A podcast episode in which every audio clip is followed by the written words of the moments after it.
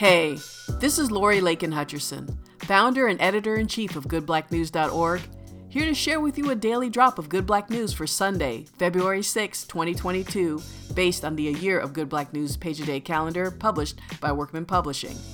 It's in the category for Black First we call It's About Time.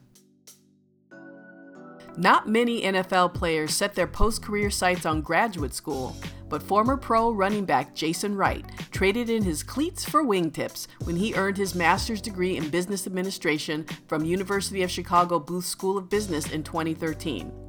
Wright scored even bigger in 2020 when he became president of the Washington football team, now officially known as the Washington Commanders, and the first black person to run a National Football League franchise.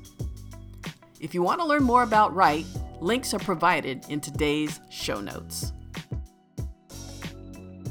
This has been a daily drop of Good Black News based on the A Year of Good Black News page a day calendar for 2022, published by Workman Publishing and available at workman.com, Amazon, Bookshop, and other online retailers.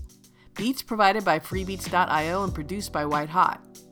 For more Good Black News, check out goodblacknews.org or search and follow at Good Black News anywhere on social.